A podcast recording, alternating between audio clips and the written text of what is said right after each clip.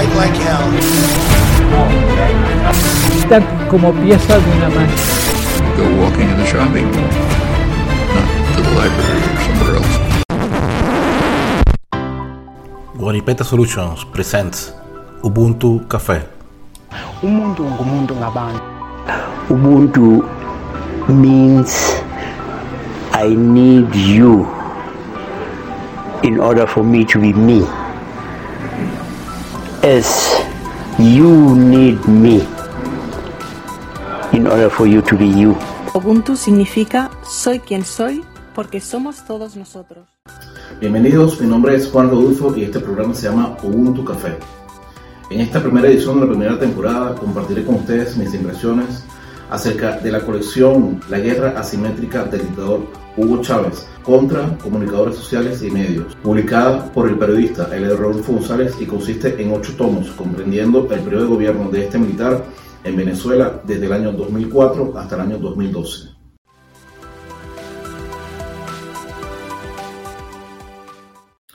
La colección La guerra del dictador Hugo Chávez contra comunicadores sociales y medios consiste en ocho tomos publicados en el año 2018 y contiene las atrocidades cometidas por esta dictadura cívico-militar en contra de los derechos humanos y la libertad de expresión en Venezuela entre los años 2004 y 2012.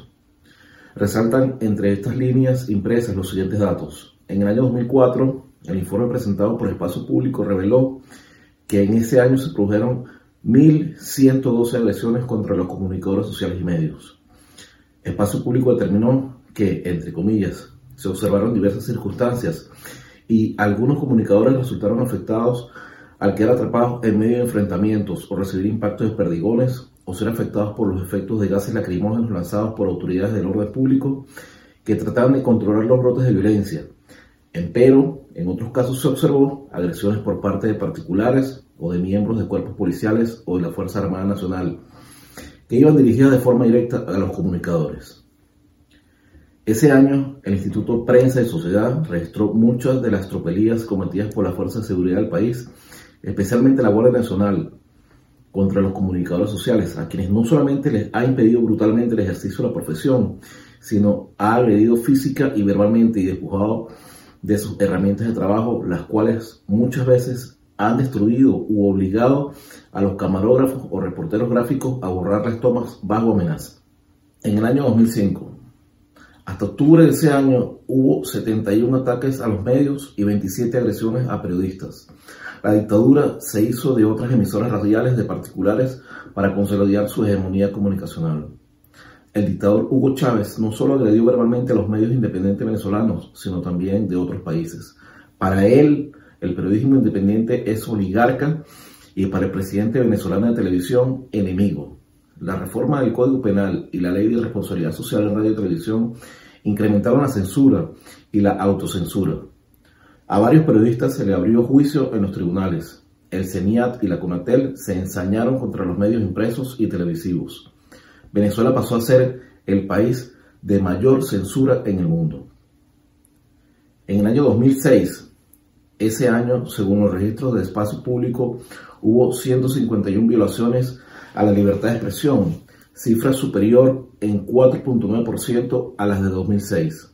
Venezuela fue colocada en la zona marrón en materia de violación de la libertad de expresión. Hasta el cansancio, el dictador repitió que su gobierno no renovaría la concesión a Radio Caracas Televisión, a pesar de que ésta no fenecía en 2007. Fueron constantes las amenazas de muerte contra periodistas por informar sobre hechos de corrupción. La Sociedad Interamericana de Prensa y otras organizaciones internacionales mostraron su preocupación por las violaciones de la libertad de expresión de parte de factores gubernamentales.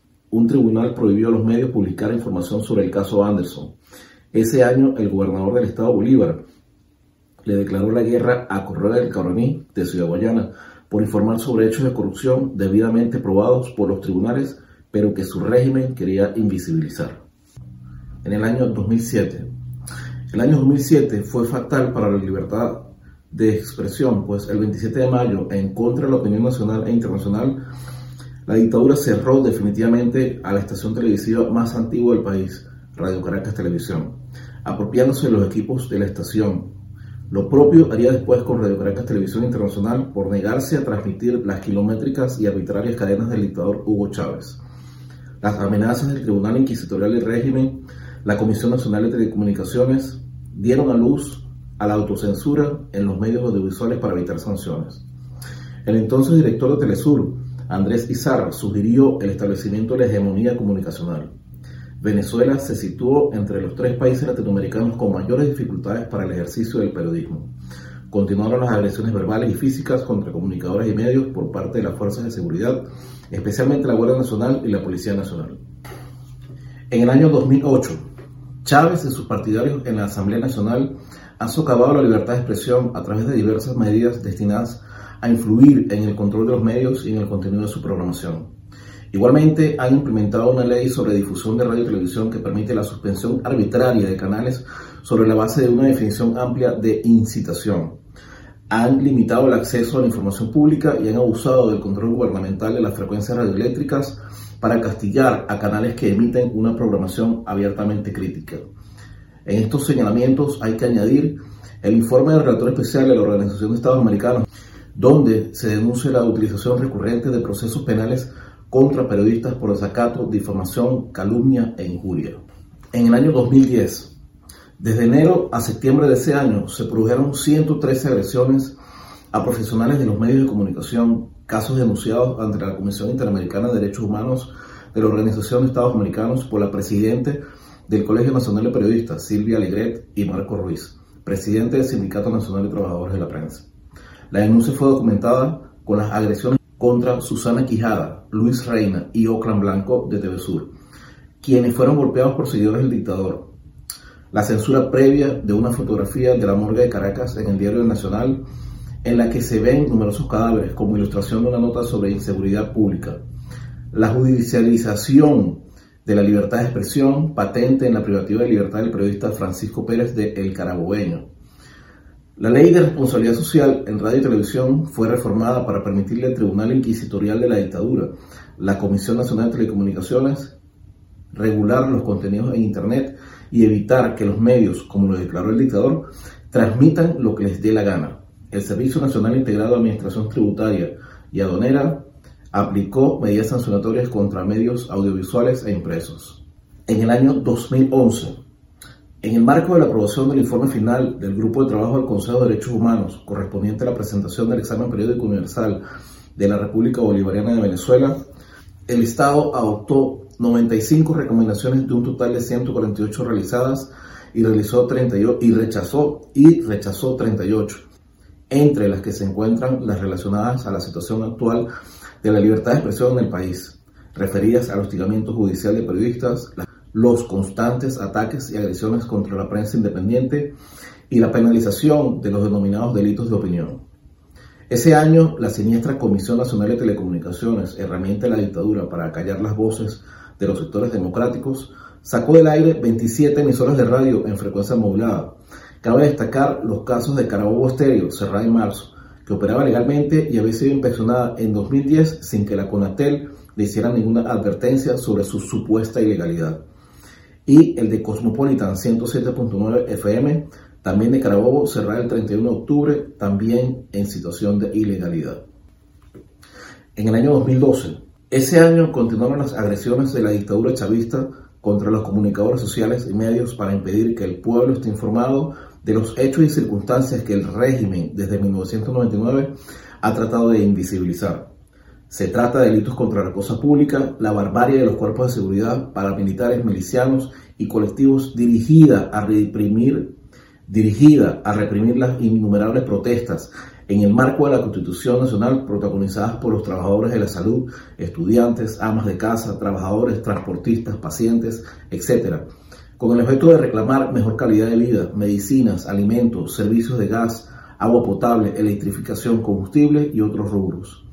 El 7 de octubre hubo una nueva elección presidencial que ganó el dictador Hugo Chávez Frías con todas las ventajas derivadas del poder mediante el uso abusivo e inescrupuloso de los recursos públicos y la complicidad del funesto Consejo Nacional Electoral y los miembros del Plan República.